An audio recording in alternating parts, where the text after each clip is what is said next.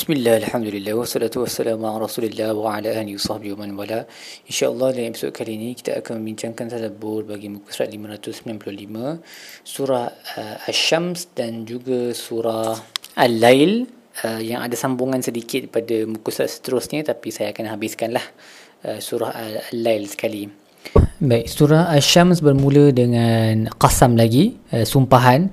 Allah bersumpah demi matahari dan juga Uh, keterangan terangnya ia uh, pada siang hari wasyamsi wadduhaha wal qamari idza talaha demi bulan yang mengikutinya wan nahari idza jallaha demi siang yang menerangi bumi wal laili idza yaghshaha dan juga malam apabila ia menutupinya was sama'i wa demi, demi demi langit dan yang mendirikannya membinanya wal ardi wa ma tahaha dan bumi yang melemparkannya wa nafsin wa ma sawaha dan demi nafsu dan dia yang uh, memperelokkannya menyempurnakan nafsu tu. Dan objek-objek yang Allah sebut tadi semua kita tahu betapa pentingnya dan hebatnya uh, dahsyatnya objek-objek ini matahari, bulan, siang, malam semua tu. Bumi, langit tapi Allah masukkan sekali nafs uh, iaitu kita punya nafsu lah. Maaf bukan nafsu. Uh, nafs ni merujuk kepada kita punya jiwa kita roh lah basically. Um, dan nafs ni lah yang memberi maksud makna kepada badan seperti yang disebut Imam Sa'adi sebab nafs ni yang mempunyai uh, kehendak mempunyai objektif mempunyai sifat kasih sayang sifat marah yang kalau tak ada nafs ni badan tu akan jadi satu uh, satu shell sahaja. Hanya satu fizikal yang tiada faedah padanya. Maka um, kerja ataupun proses penyempurnaan nafs ni adalah satu tanda yang besar sebab tu Allah bersumpah demi nafs ni. Kemudian Allah berkata fa'alhamaha fujuraha wa taqwaha. Allah mengilhamkan kepada nafs ni jalan yang uh, yang celaka dan juga jalan yang yang yang benar. Yang membawanya kepada takwa um, qad aflaha man zakkaha maka uh, menanglah dia yang menyucikan nafsunya nafsnya jiwanya. Um, wa qad khaba man dassaha dan rugilah dia yang merosakkan nafsnya.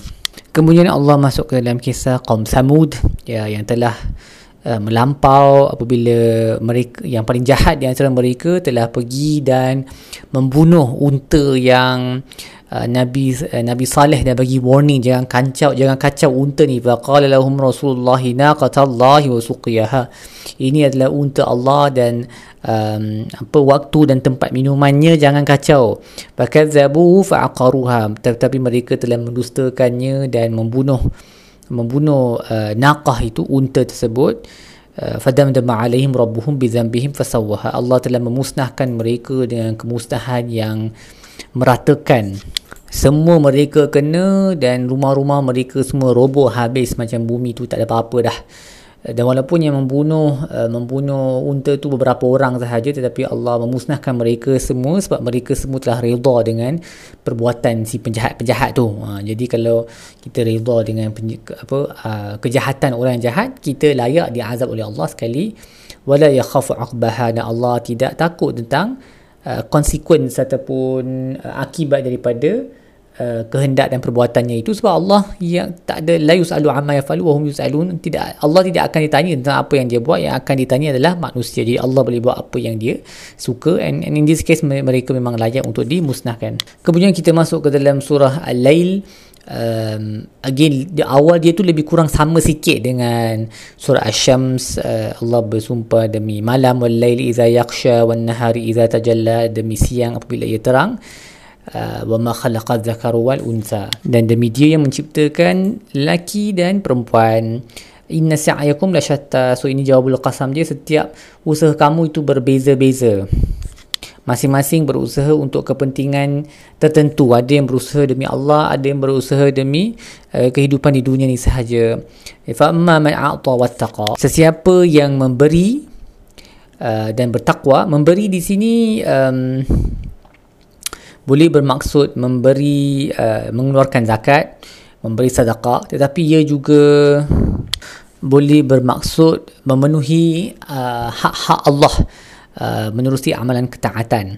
Uh, seperti yang disebut oleh Ibnu Juzai. So basically dia mendatangi semua hak-hak uh, Allah dengan cara yang sepatutnya dia mengeluarkan zakat.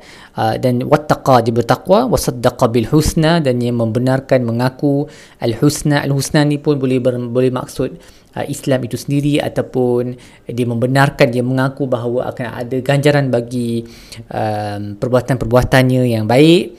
Fasun fasanu yassiruhu lil yusra maka Allah akan mudahkan baginya um, jalan kepada kemudahan dan jalan kepada kemudahan adalah um, mudah untuk buat benda kebaikan dan meninggalkan benda-benda yang yang yang jahat. Dan yusra ni dia ada banyak maksud lah oleh para ulama. Ada yang memberi maksud yusra ni adalah syurga. So Allah akan memudahkannya jalan ke yusra uh, ke ke syurga. Um, yusra juga boleh bermaksud uh, kemudahan untuk Uh, melakukan ketaatan. So bila dia mula melakukan ketaatan, Allah akan mudahkan dia untuk la- melakukan lagi banyak ketaatan. Uh, sebab tu Ibnu Kasir berkata uh, telah berkata sebahagian daripada para salaf sesiapa yang uh, antara antara ganjaran kebaikan adalah lagi banyak kebaikan selepas ni. So bila kita buat satu kebaikan, antara cara Allah ganjarkan kebaikan kita adalah dengan kita melakukan lagi banyak kebaikan selepas itu. On top of pahala yang kita dapat untuk kebaikan pertama tu, kita akan lagi mudah untuk melakukan kebaikan. Begitu juga antara antara uh, balasan bagi kejahatan adalah kejahat, kejahatan yang lebih banyak selepas itu. So itu lebih kurang uh, memenuhi uh, ayat-ayat yang datang selepas ni lah iaitu wa amma man bakhila wastaghna sesiapa yang bakhil dan rasa dirinya cukup tak perlu pada Tuhan okey sebab dia ingat dia banyak harta dan sebagainya. Wa kadzdzaba bil husna dan mendustakan agama mendustakan ganjaran. Fasun yassiruhu lil usra Allah akan mudahkannya ke jalan yang yang sukar. Liyad billah so ini satu benda yang yang bahayalah sebab bila Allah musnahkan kita ke jalan maksiat lagi mudahlah kita untuk lakukan maksiat dan akhir lagi mudah untuk kita masuk neraka. Aliyaz billah dan Allah berkata wa ma yughni anhum maluhu idza taradda. Tak ada manfaat hartanya bila dia jatuh ke dalam neraka. Inna alaina lal huda wa inna lana lal akhirata wal ula. Uh, adalah kerja Allah untuk memberikan hidayah dan kepunyaan Allah lah semua yang terakhir dan semua yang terawal. Kemudian Allah berkata fa anzartukum naran talazza. Dan aku memberi kamu amaran tentang neraka api yang membakar. La yaslaha illa al-ashqa tak ada yang akan masuk dalamnya tak ada yang akan bakar dalamnya melainkan yang betul-betul celaka. Manusia yang betul-betul celaka. Allazi kadzaba wa tawalla. Siapa mereka ni? Mereka ni adalah orang yang mendustakan agama dan berpaling daripada agama. Wa sayujannabu al-daqa manakala mereka yang bertakwa akan dijauhi daripada neraka ini siapa mereka ni? Allazi yu'ti malahu yatazakka mereka yang mengeluarkan harta mereka untuk menyucikan diri mereka sendiri. Wa ma li ahadin indahu min ni'matin tujza. Dan um, dia tak ada apa-apa uh, nikmat yang dikurniakan oleh orang lain ke atas dirinya yang perlu dibalas. Uh, maksudnya uh, so ayat ini diturunkan uh, daripada kitab tafsir kita kita tafsir kita belajar ini turunkan tentang Abu Bakar. Sebab Abu Bakar selalu orang pertama sekali akan melakukan kebaikan. Jadi semua kebaikan dia buat tu bukan untuk membalas kebaikan orang lain. Sebab dia selalu yang first sekali buat kebaikan. Dan kalaulah ayat ini juga bermaksud kalaulah orang itu uh, uh, telah menerima nikmat daripada seseorang dia tak akan biarkan uh, nikmat tu um, begitu saja. Maksudnya dia tak akan terhutang budi dengan sesiapa. Dia akan always Uh, balas balik. Kenapa? Supaya dia sifat ter- terhutang budi ni dia kadang-kadang boleh membuat kita melakukan sesuatu bukan kerana Allah tapi sebab kita terhutang budi. Jadi kalau the moment we get the opportunity untuk langsaikan hutang budi tu kita cepat-cepat buat. Jadi lepas tu semua amalan yang kita buat adalah untuk uh, Allah. Itu lebih lebih mudah untuk kita berlaku ikhlas ini seperti yang disebut oleh Ibn, Imam Ibn Qayyim lah. Ha, di dalam ayat ni bila berkata ada irsyad ada petunjuk bahawa sahibu taqwa mereka yang bertakwa tak patut dia uh, tak patut dia endure ataupun uh, memikul beban nikmat yang orang bagi kat dia. Dan kalau dia terima nikmat dia kena bergegas untuk balas balik bagi balik nikmat tu uh, kiranya reciprocate supaya tak ada tak ada dalam kalangan makhluk ni yang ada nikmat yang perlu dia balas balik dan dengan itu semua amalan dia akan jadi hanya kerana Allah dan bukannya uh, sebagai balasan balik kepada makhluk. So maksudnya semua benda baik yang dia buat adalah kerana Allah bukan untuk balas balik jasa orang tersebut. Ha, so ini adalah sifat yang yang pentinglah untuk kita ada uh, don't make sure you are not in in in somebody's uh, that lah jangan pastikan kita bukan kita tak terhutang budi orang lain. Uh, langsaikan, langsaikan supaya amalan kita selepas itu boleh jadi khusus uh, disucikan hanya untuk Allah SWT illa ibtigha wajhi rabbihil a'la. Dia hanya mencari Tuhan uh, wajah Tuhan yang maha tinggi. Maksudnya hanya mencari kerana Allah.